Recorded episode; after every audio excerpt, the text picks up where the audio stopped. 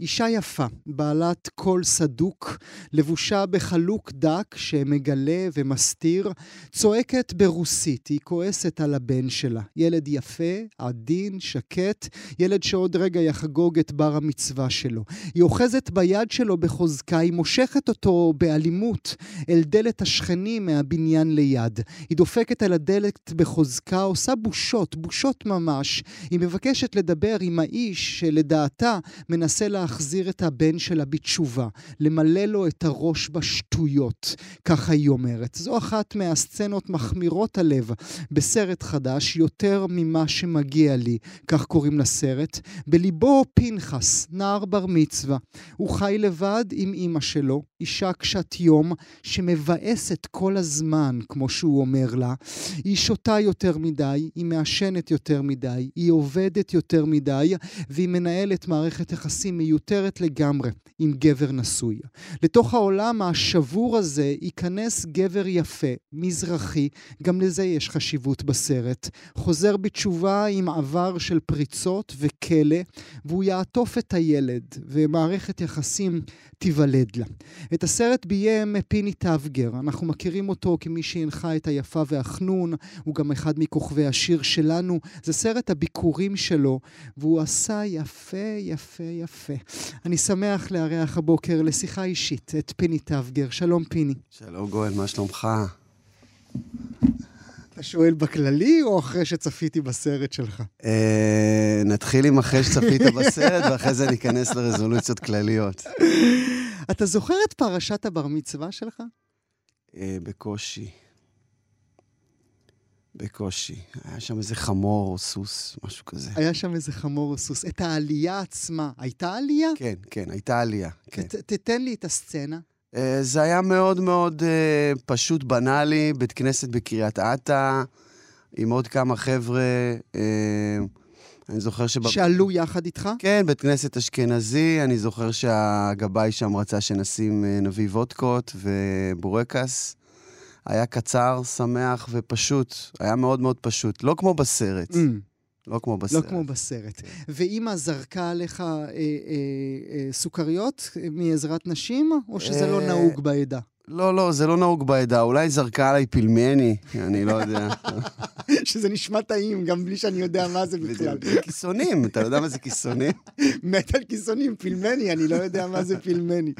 פילמני זה כיסונים. אני אשאל גם, האם אתה שוער כדורגל מצטיין? אה, לא, ממש לא. הייתי טוב בכדורסל. כן? הייתי טוב בכדורסל, והכדורגל, תראה, בסרט רציתי שהוא ינגן על גיטרה, והוא מנגן על קלידים. כי הילד, השחקן, מנגן על קלידים. אז הוא הביא אורגנית קסיו.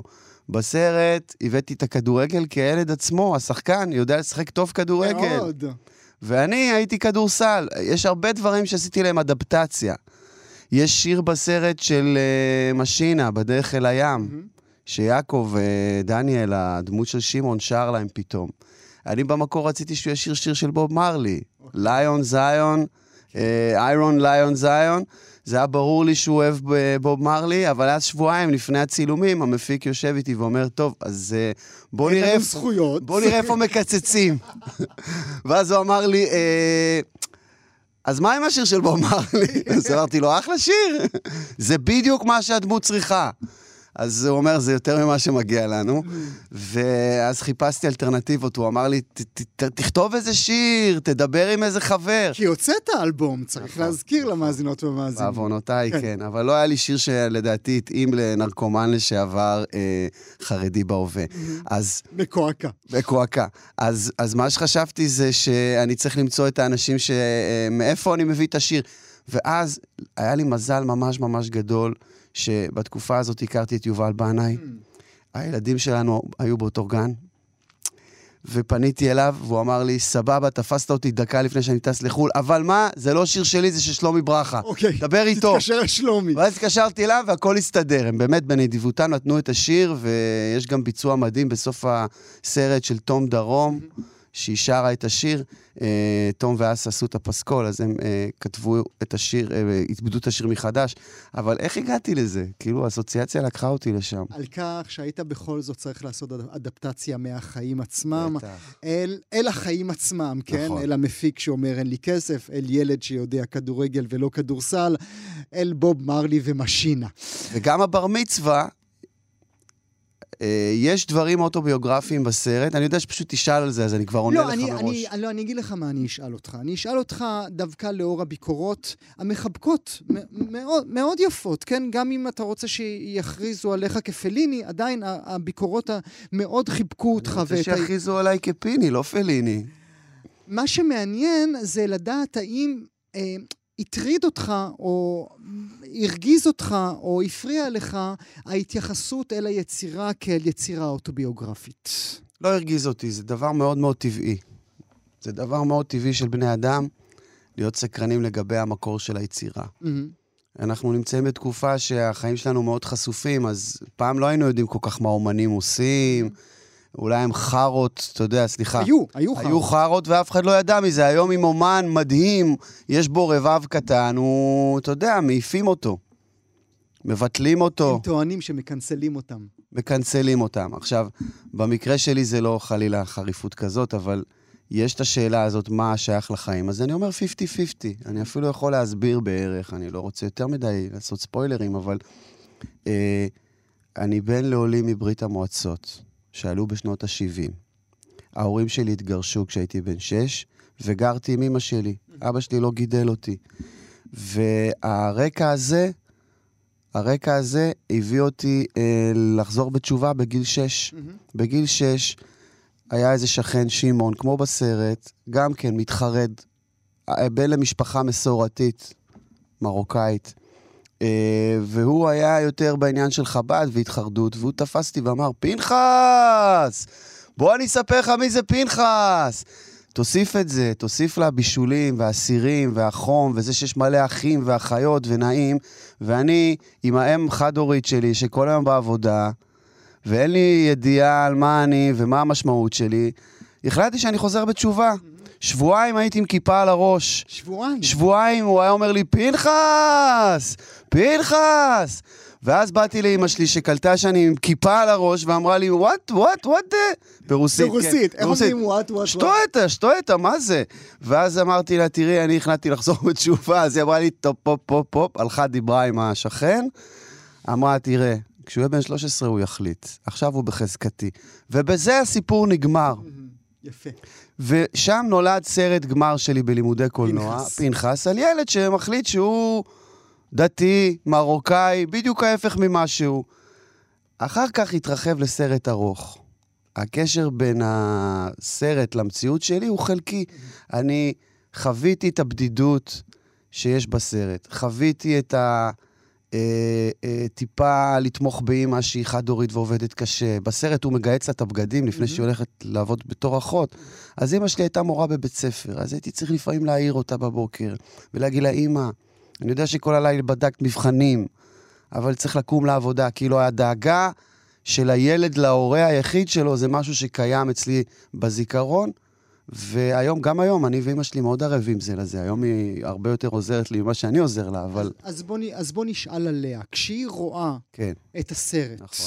והיא רואה את המקרר הריק, והיא רואה את הבירות, והיא רואה את הסיגריות, והיא רואה את החלוק החצי פתוח, חצי סגור, מה היא אומרת לעצמה, מה הבן שלי עשה לי? או איך הבן שלי ראה אותי? כן, ההתמודדות שלה הייתה כבר כשעשיתי את הסרט גמר. זאת אומרת, עכשיו היא כבר השלימה עם זה שיש לה בן, שהוא אומן, שהיא מאוד מכבדת ומקדשת את זה אפילו באיזשהו מקום, כי היא עצמה מורה לתולדות האומנות הייתה, אז יש לה, היא מבינה מה זה אומנות, וכמה שאומן שואב מהמציאות וגם מעוות אותה. היה לה לא קל. מה, אני כזאת? מה, אני ככה הזנחתי אותך? ככה הייתי. ככה הייתי, מה, למה אתה מגזים? למה אתה מוציא... כאילו, היו לה את השאלות ואת התהיות, והסברתי לה ואמרתי לה, תראי, יש דברים שהם יותר פנימיים, ואני מוצא להם ביטוי צורני.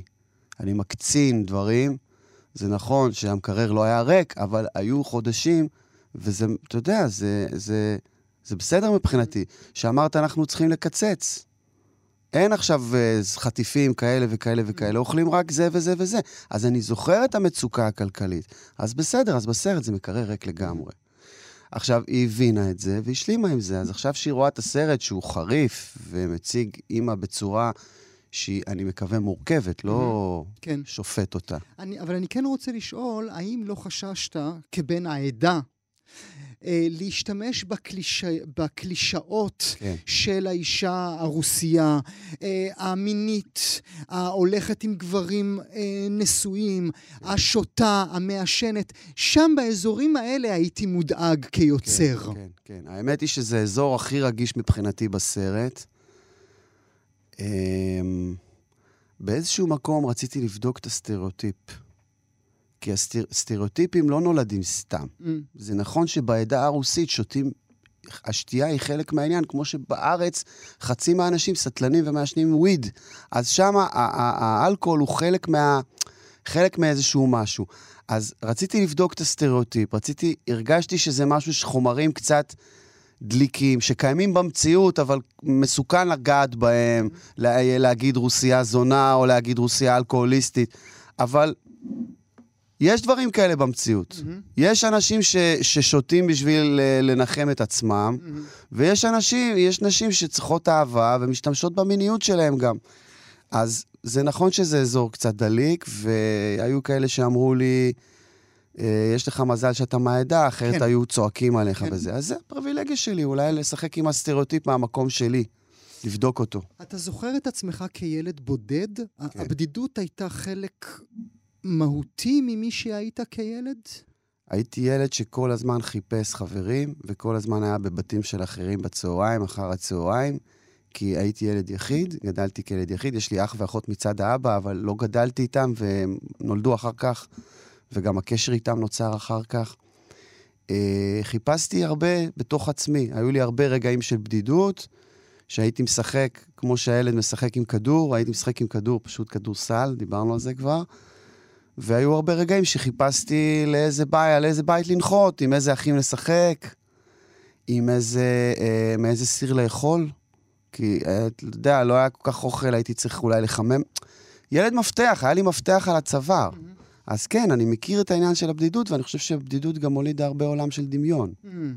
שם אתה, זוכ... אתה זוכר אני את זוכר עצמך? שהמצאתי לעצמי סיפורים. אתה זוכר את עצמך כן. ממש מתנהל בעולם אומנותי, שהיום אנחנו יודעים לקרוא לו ככה, בגלל הלבדנס הזה? כן, כן, לגמרי. לגמרי. הייתי מספר לעצמי סיפורים, מפנטז, משחק עם עצמי משחקי דמיון.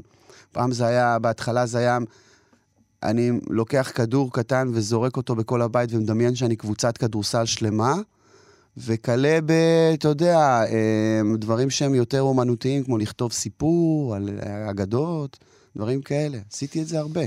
בשכונה היית הבן של הרוסייה? לא. בגלל שההורים שלי, ההורים שלי עלו בשנות ה-70, העלייה של ה... זה לא עלייה של התשעים. לא, זו עלייה קטנה יחסית, ציונית. אה, עלייה שהיא פחות גטו, אה, יותר, הייתה שם יותר אולי היטמעות מיידית בתוך החברה.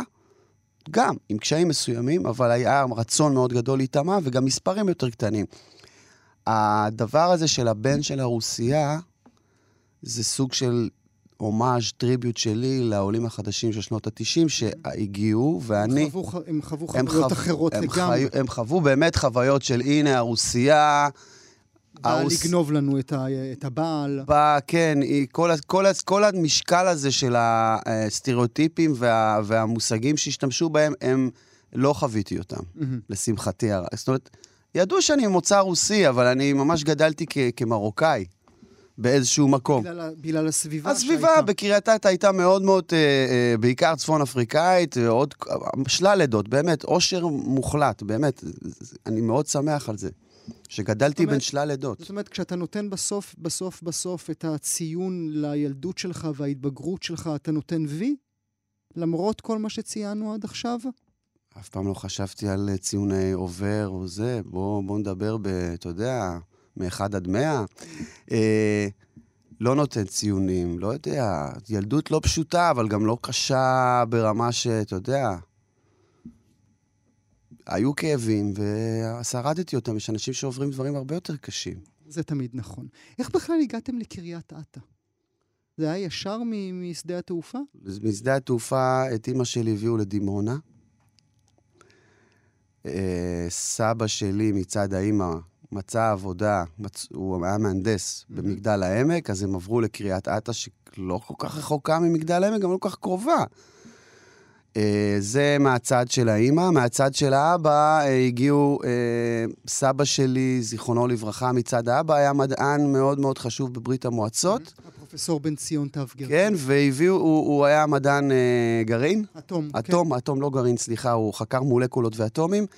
והוא היה מסורב עלייה, זאת אומרת, הקג"ב ממש רדפו אחריו בברית המועצות, כי הוא למד עברית ורצה לעלות לארץ, והיה את העניין הזה של מסורבי עלייה, רצה לעלות, לא נתנו לו.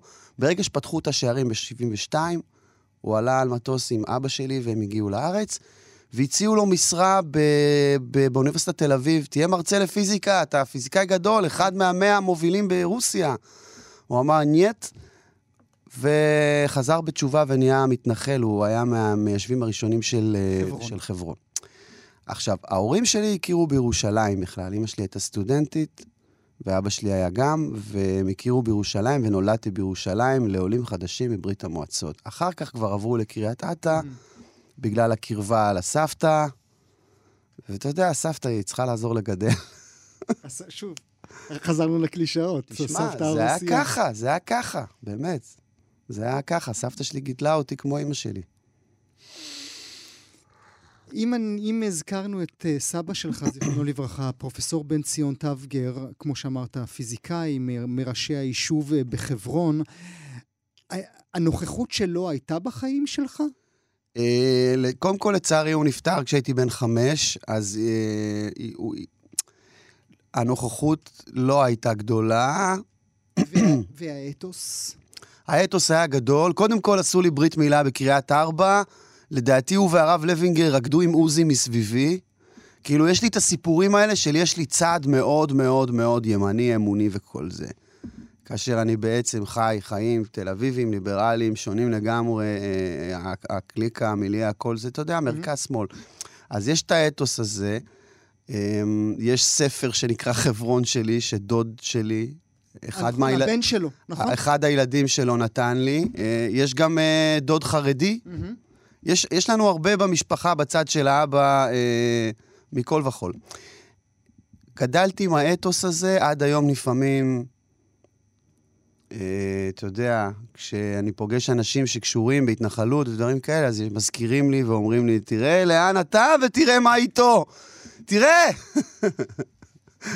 אתה יודע, פעם עשיתי, אה, אה, פעם עשיתי שיתוף פעולה של סרטים קצרים מטעם האוניברסיטה בין, אה, בין ישראלים לפלסטינאים.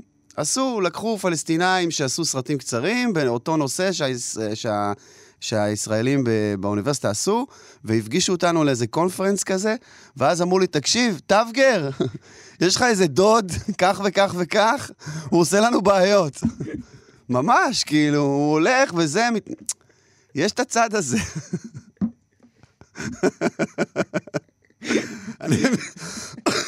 אני שמח שזה מצחיק אותך. היוצרים הפלסטינים אמרו לך את זה. כן, היה שם... סבא שלך, אה, זה הדוד כבר עושה את הבעיות. זה הדוד. כן, זה הדוד שעושה את הבעיות. איך אתה חי, או האם בכלל זה, זה, זה, זה, לא, זה, זה לא חצי ממך? זה לא, אתה לא מרגיש באמצע. לא מרגיש באמצע, אבל כשאתה בא ממשפחה שיש בה את הסממנים האלה, אז ההתבוננות היא לא מתוך זרות ושנאה. Mm. אתה אומר mm. לעצמך... זה דוד שלי. זה דוד שלי. אתה אומר לעצמך, זה סבא שלי. אתה אומר לעצמך, אני פה בגלל שהוא בא בגלל אידיאולוגיה מסוימת. אז יכול להיות שהיום אני לא מסכים דרך הפעולה, של, של, של הבני דודים שלי והדודים שלי, ויש לי על מה להתווכח איתם, אבל אני לא מסתכל עליהם בעין זרה mm-hmm. של מה זה הדבר הזה, או מי זה האנשים האלה. אין לי את זה, כי זה המשפחה שלי, אתה מבין? אז אני לא יכול להגיד אפילו שאני קרוע. יש בי את הדבר הזה שמקבל את זה שיש ויש. Mm-hmm. ויש גם מפגשים? יש ליל סדר משותף? כשהייתי ילד, אז, אז uh, באיזשהו שלב... לאימא שלהם, של הדודים, היה חשוב שניפגש. הם היו ירושלמים כאלה, כיפה סרוגה, אה, מתנחלים, סטייל, שהיו באים לים, לנחשולים, פעם בשנה להיות בים. אתה מבין? את הירושלמים הלבנים האלה שבאו... מהמם. אז שם הייתי פוגש אותם, ובזה זה נגמר. לפעמים הייתי נוסע אליהם. בשנים האחרונות אין שום קשר. וצר לי על זה. תשמע, יכול להיות שאני אנסה לחדש את הקשר. יש לי קשר, אפילו יותר היה לי קשר עם הדוד החרדי. הייתי בחתונה בבני ברק, וממש קיבלו אותי בצורה מאוד מאוד לבבית.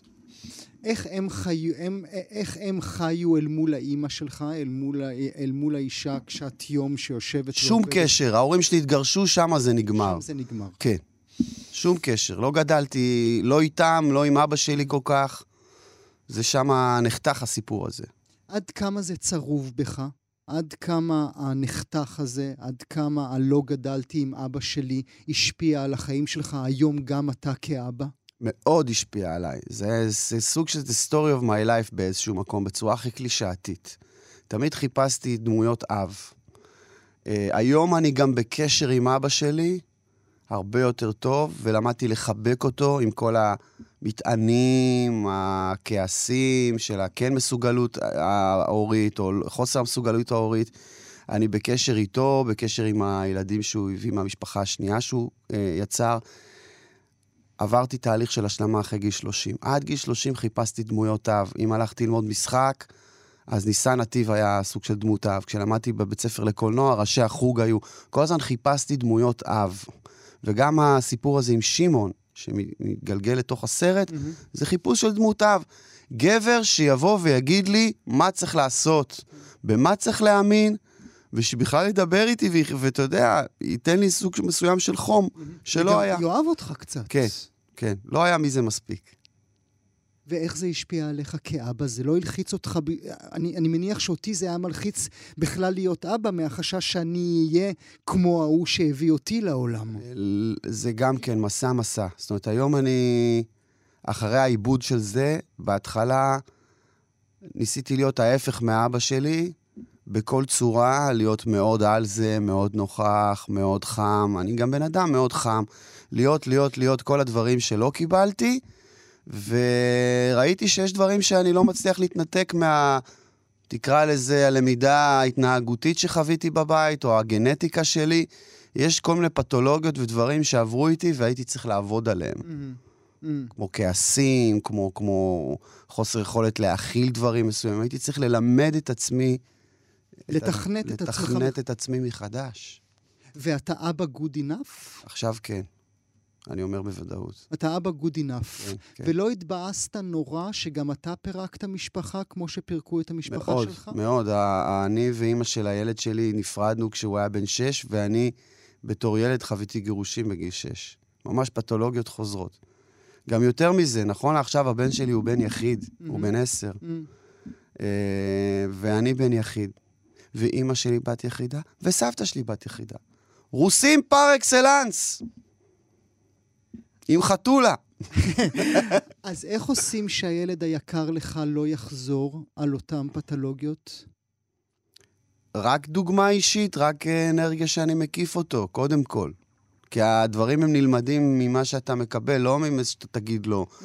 כך וכך וכך וכך.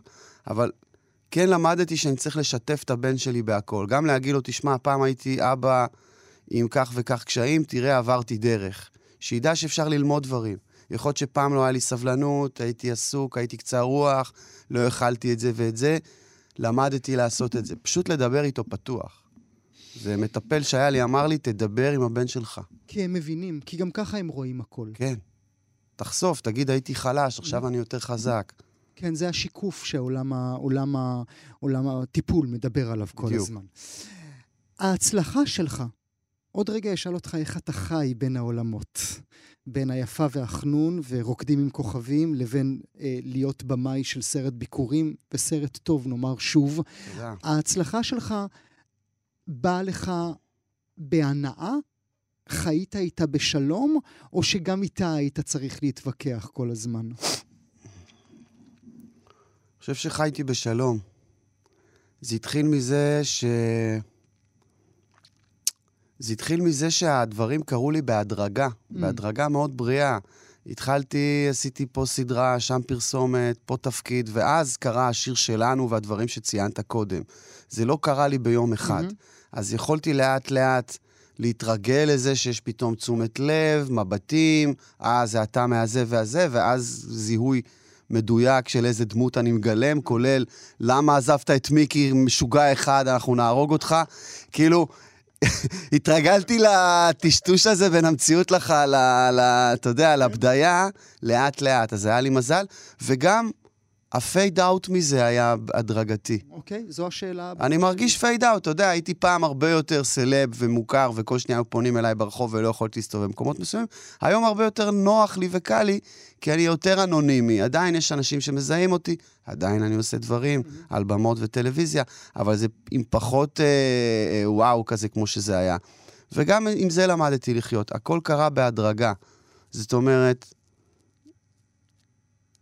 גם העלייה וגם הנפילה. למדתי. ירידה, לא, לא, לא נפילה. נפילה היא לא מילה מספיק טובה.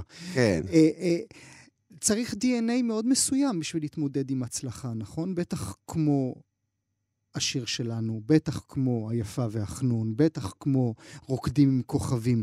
האור שלך היה עבה מספיק כדי... לא, לא, הכל פיתחתי. אני מרגיש שפיתחתי הכל. אני במקור אדם מאוד רגיש, mm-hmm. חרדתי. אה, אה, מודאג, מוטרד, אתה יודע, זה גנטיקה של אשכנזים. זה, אה, אתה יודע, חרדה תמידית שיפנו אותך מהשטייטל, שהקוזק יבוא ויאנוס את סבתא. זה קיים בי הדברים האלה, שואלים אם אתה כזה וכזה. אני לא, אתה יודע, יש בי את המקום הזה ש... שלימד את עצמו להיות ים תיכוני, להיות לוס, לאחר למקומות, לקחת דברים יותר בקלות, לצחוק על הדברים, זה נלמד.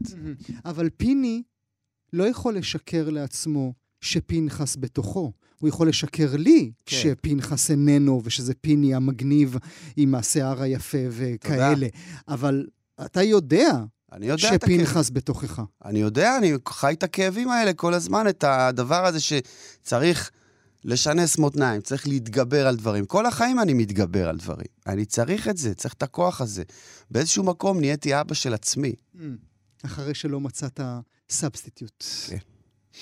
בוא נדבר על מקומו של הגבר המזרחי ביצירה שלך, ואיך אתה תופס אותו. למה הוא שם? מלבד השכן שלך, כן? מלבד, אה, אה, יש לי שם, מלבד אה, אמזלג. כן. שמעון אמזלג, כן. שנתן לך כיפה בגיל שש. כן. אה, מהו בשבילך הגבר המזרחי? מה זה המודל הזה? אה, לא חשבתי על זה בצורה כזאת, לא הגדרתי לעצמי הגבר המזרחי, אולי חשבתי הישראלי, ה-all Israelian. קודם כל, חוץ משמעון אמזלג, היה לי עוד שכן מזרחי, שלימד אותי לרכב על אופניים. אתה מבין? והיה עוד שכן מזרחי, שראיתי אותו לוקח את הילדים לפיקניק. אתה מבין? העניין הזה זה לא שכן אחד, זה הלך רוח מסוים שלא היה לי אותו, ואולי קינאתי בו. אבל אני חושב שיותר מהכל, זה פחות פירקתי את זה בראש למזרחי או אשכנזי, זה יותר חילקתי את זה בראש שלי לנורמטיבי, mm. ללא נורמטיבי. לאבוד, להזוי, למהגר, לשבור, ללא מוצא את עצמו. ראיתי משפחות... לתפיסה שלך את מהי משפחה נכונה. כן, ראיתי משפחות נכונות, כאילו, אתה יודע, שבשנות ה-80 גם אף אחד לא מתגרש. כן. כולם חיים ביחד עד שגוג ומגוג. ברור. אז הרגשתי את המשפחות האלה, את הדבר הזה שיש אבא ויש אימא, ויש שניים, שלושה, ארבעה ילדים. חמישה, שישה. חמישה, שישה גם. שיהיה שמח. זה, זה, כאילו ראיתי יותר את המשפחתיות, פחות אמרתי לעצמי, הנה גבר מזרחי. Mm-hmm, mm-hmm. התייחסתי לזה ככה. אלא המודל המשפחתי. כן. שתפסת כנכון או לא נכון, היום אנחנו יודעים שכנראה אין דבר כזה בכלל. לא, ברור אה, שלא, ברור שלא. אתה יודע, בסופו של דבר, גם הגבר המזרחי שאומר לפנחס מה לעשות, לאן ללכת כן. ובמה להאמין, גם לו לא יש המון בעיות. כן, כן, גם הוא שבור. אני חושב שאני גיליתי את זה גם עם השנים. זאת אומרת, ראיתי את המשפחות האידיאליות האלה, כביכול, ועם השנים ראיתי שגם הן קשות, מתפרקות, יש שם כאבים, יש שם סמים, יש שם כל מיני דברים, יש שם גירושים קשים. גיליתי שכולם בסופו של דבר כואבים וחולים באיזשהו מקום. ועוד יותר מכך, הגלוריפיקציה שאנחנו עושים לזן מסוים, לסוגה מסוימת של משפחה, היא, היא גלוריפיקציה אה, שעושה רע רק לאותם אנשים, כן? כי להלל סוג מסוים של משפחה, בוודאי משפחה מזרחית, כאילו הכל טוב שם והכל סבבה והכל טוב, כשהמציאות היא לגמרי אחרת. אתה מאמין באהבה? אני מאמין באהבה. אני חושב שקצת איבדתי אמון ב... באהבה זוגית מונוגמית נצחית. Mm. זאת אומרת, אני מאמין באהבה, אני אוהב היום הרבה, בכלל, מאז שנולד לי ילד, אני אוהב פי כמה וכמה, בכלל, אתה יודע, אנשים, זה, אהבה יכולה להיות גם, אתה יודע, למוכר ברחוב, ל, ל, ל, לאישה במעלית, אליך, לזה שאני פה. יש איזה משהו שקשור באהבה שהוא לא בהכרח להגיד אהבה של זוג. Mm-hmm. מבחינת זוגיות, לצערי אני קצת סקפטי על היכולת שלנו לחיות בתא זוגי כל החיים, כמו מודל כזה ש... הנה, בשנות ה-80 גדלתי לתוכו. כמו שסיפרו לנו. כמו שסיפרו לנו, שאתה יודע, אמ, אני, אני קצת, אה, קצת, לא הייתי אומר ציני לגבי זה, אבל אני קצת סקפטי לגבי זה. אבל יש בי את המקום הזה שעדיין מאמין באהבה כדרך חיים כללית. אבל מה זה, באהבה. מה זה אומר? שלפנחס אף פעם לא תהיה המשפחה שהוא חלם עליה? אה, ל- לאיזה, לאיזה דין אתה דן את פנחס? בסרט אני משאיר את זה פתוח כי הוא צעיר, אבל כשאני חושב על עצמי, קשה מאוד לברוח מה, אתה יודע, מהפתולוגיות ש... או מה... מהדברים שירשת ו... וקיבלת. קשה לברוח מזה. יש בתוכי משהו כנראה שמפרק, שמעדיף לפרק מאשר להתמודד אולי. אני, כשהייתי בן שש, אמרתי לאמא שלי, תודה רבה שאתם מתגרשים.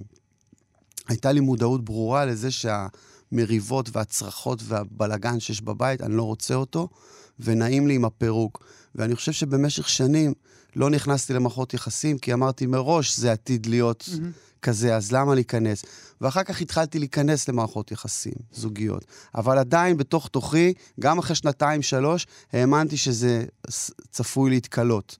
עכשיו, יש אנשים שיכול להיות שהם בוחרים, אז הם בוחרים. זהו, הם בוחרים, הם אומרים, עם זה אני הולך, גם אם זה קשה, אני מתמודד, מנצח. לא היו לי מודלים כאלה, מהמם. אז אני לא כל כך שם. אתה יודע, אה, בעלי אומר לי לפעמים, אחרי כל כך הרבה שנים, מה, אני אצא עכשיו לדייט עוד פעם? מה, אני אצא עם מישהו זר לבירה? בוא נישאר כבר עם מה שיש לנו. זה, זה, אלה דברי אהבה שאני מקבל בבית, אם שאלת את עצמך. אה, דבר איתי על הפער. על הפער בין הריאליטי לבין האומנות, איפה אתה חי יותר בשלום, או שאתה אומר לי, לך לעזאזל בשבילי, הכל סבבה. אני לא אגיד לך לך לעזאזל. תגיד, מה אכפת לך? אמ, אני חייתי קצת כמו דוקטור ג'קל ומיסטר הייד במשך שנים מסוימות. הייתי, הצטלמתי לשיר שלנו, ובמקביל למדתי אה, אה, קולנוע. מהמם. אז אני זוכר שבין הטייקים הייתי שולף סיכומי שיעור מתחת לשטיח ב... בסלון של איפה שנינת, אני ומאיה דגן ורן דנקר היינו שרים שירים, הייתי שולף מתחת לשטיח ולומד לקורס. אז כבר אז הייתי בין העולמות. אחר כך קלטתי שאני נהיה סלב, ואפילו באוניברסיטה מסתכלים עליי אחרת, כי אני משחק בטלוויזיה. מצד שני, יש לי מחשבות כבדות על קולנוע, על סרטים, שזה אנטיתזה. אז הרגשתי שאני קרוע בין לבין. אתה יודע, יכולתי להיות בהשקות גלם, ולמחרת לנסוע לאוניברסיטה באוטובוס, שני אוטובוסים, כאשר אני בסוף מסתיר את עצמי עם ספר קריאה שלא יזהו אותי. זאת אומרת, אני תמיד חי את הדבר הזה. של, של גם להיות בתוך מקום שהוא קצת נוצץ, mm-hmm. וגם מקום שהוא הכי, אתה יודע, אה, אה, פועל פשוט. אבל איזה מהעולמות אהבת יותר? אם בכלל, אולי לא אהבת את שניהם. אני אוהב את שניהם, אני אוהב לשלב, אני אוהב לעשות כמה דברים, אני גם היום עושה כמה דברים בחיי. עשיתי סרט, אני כותב, ומצד שני אני משחק בהצגות בידור, שמבדרות, אה, אה, אתה יודע, קהל מאוד מאוד... תלווה לי את אשתך, כאלה. לא תלווה לי, תלווה לי זה טוב. אני פה בגלל אשתי, אתה יודע, זה לקהל הרחב, אלף איש צוחקים ב-Q, זה מדהים. מצד שני, אני עושה קולנוע שוואלה, מקוששים את הצופים. ככה זה. שאולי עשירית של עשירית יראו את הסרט אל מול... אה, איך אתה מתמודד עם זה, עם ידיעה שיצירה ששקדת עליה כל כך הרבה שנים, היא גם הייתה על המדף בגלל קורונה, נכון? נכון. אה, ששקדת עליה כל כך הרבה שנים, בסופו של דבר, אה, אה, 50 אלף מאזיני כאן תרבות יבואו ויחבקו אותך. זה מספיק? אני חי, אני משלים עם זה. ברור שהייתי רוצה שיראו את הסרט מיליון. אני לא אשקר. הייתי רוצה שיראו אותו מיליון, הייתי רוצה שיראו אותו יותר, אני חושב שזה סרט טוב, אני אוהב אותו, שזה גם אה, אה, הצלחה מבחינתי. Mm-hmm. אני שלם עם היצירה שלי ועומד מאחוריה. הייתי רוצה, אבל אני יודע שהקולנוע בתקופה של שאלה כזאת, אתה יודע. אנשים היום רואים סטרימינג, הקורונה רק האיצה את זה, פחות הולכים לקולנוע. אני יודע שמצד שני, יש לי את הדבר הזה, ההישרדותי, שלא נתקע, בוא נתקדם. Mm. יש, יש סביבי קולגות שאומרים, וואו, סוף הקולנוע, מות הקולנוע, וואו, אה, מה עושים, וואו, המדינה הולכת, וואו, הכל כזה פסימי. אין לי את זה. יש לי איזשהו מקום שאומר, תלמד לחיות עם מה שיש, תתגבר. כי, כי אבות אבותיי עברו כאלה טלטלות. חזרנו לקוזקים עוד פעם. הקוזקים, אתה יודע איזה, איזה, איזה פוגרומים? תקשיב, אני לא צוחק איתך. סבתא שלי עברה את סטלין בצורה הכי קשה. באוקראינה הוא הרעיב מיליון, היא הייתה רואה גופות ברחובות. זאת אומרת, העניין הזה של פוטין התחיל כבר אז. אחר כך הם ברחו מאוקראינה כי היטלר הגיע. אחר כך היו להם עוד סרטים שם בברית המועצות, לא רצו לתת להם לעלות לארץ, ואז היא עלתה לארץ, שזה גם סיפור לעלות לארץ. מאוד אהבה זה שהיא עלתה לארץ, אבל זה גם קשיים. כאילו עברה כאלה טלטלות והייתה שמחה בחלקה. אז אני אומר לעצמי, אני באמת אומר לעצמי, בואנה, פנחס, תירגע, אתה חי, דבש, הכל בסדר. דבש. אתה הולך בסופר, יש מלא בחירה. יש מלא מלא מה לאכול, מה לשתות, חיים יחסית טובים, אקלים סביר. אני באמת אומר את זה לעצמי. אולי תגיד לי גם, למה פנחס? מי קורא לילד שלו פנחס? אמ, חרדים תימנים? אוקיי, מה שאתה לא זה ולא זה. איך זה הגיע? זה, כן, זה סיפור. תראה, פנחס זה סבא של אימא שלי. אוקיי. Um, ופנחס, גם בברית המועצות קראו לו פייציה, פיוטר, אתה יודע, קראו לו... כי תהיתי איך הוגים את זה כן, בשפה לא, שלכם. הוא היה, אולי, אני חושב שפנחס אולי סבתא שלו קרא לו. עדיין זה השם שלו, התנ"כי. בכלל, הם פעם הגיעו משפחות דתיות, אתה יודע, לפני שנים. קשוח מאוד. פנחס. אתה יודע, לכולם קוראים אייל. פנחס. גיא. ואני כאילו, אתה יודע, כיתה א', המורה אומרת, פנחס טבגר, ואני כזה... המורה קוראים לי פיני, תקצרי. כולם צוחקים עליי. Uh, הייתה לי התמודדות עם השם שלי, אבל בסוף גיליתי את הכוח שלו. הם קראו לי על שמו, על שם של האדם הזה ש... שבטח ש... גם הוא עבר דברים. וואי, תקשיב, כשסבתא שלי הייתה בת 14, דפקו על הדלת ולקחו אותו למחנה עבודה, והוא לא חזר. תקופת משטר התיאורים של סטלין. אתה מבין? טלנובלה, כל החיים האלה. יום אחד בן אדם שהיה קומוניסט, בא ופתאום לוקחים אותו למחנה עבודה. אז אתה יודע, זה ראוי שיקראו לי על שמו. וראוי לשאת את השם הזה. אנחנו צריכים אה, לסיים, לצערי הרב. יהיה סרט שני, או שמחלת הסרט השני תדבק גם בך? אני עובד על זה. נגיד uh, תודה, נשלח אתכם uh, לצפות בזה יותר ממה שמגיע לי. יש שם, תגיד את השמות של השחקנים, כי יש שם uh, uh, תצוגת משחק באמת מהיפות ש, ש, שראיתם, שתראו השנה. האימא. אנה דוברוביצקי. היא משחקת כבר 15 שנים בערך. היא מהשחקניות שאתן אומרות, יא, נדמה לי שראית, אבל פתאום פה היא מקבלת כוח מטורף. הילד. מיכה פרודובסקי. מיכה ברודובסקי. פרודובסקי. פרודובסקי. כן. עושה תפקיד נהדר. הסרט כולו על כתפיו של ילד צעיר כל כך. ושמעון? יעקב דניאל זאדה, שמוכר לרוב האנשים מפאודה ומעוד אלף דברים. עושה תפקיד יוצא מן הכלל. כן. פיני טבגר, לעונג, לעונג, לעונג. תודה שהיית איתי הבוקר. תודה ענקית.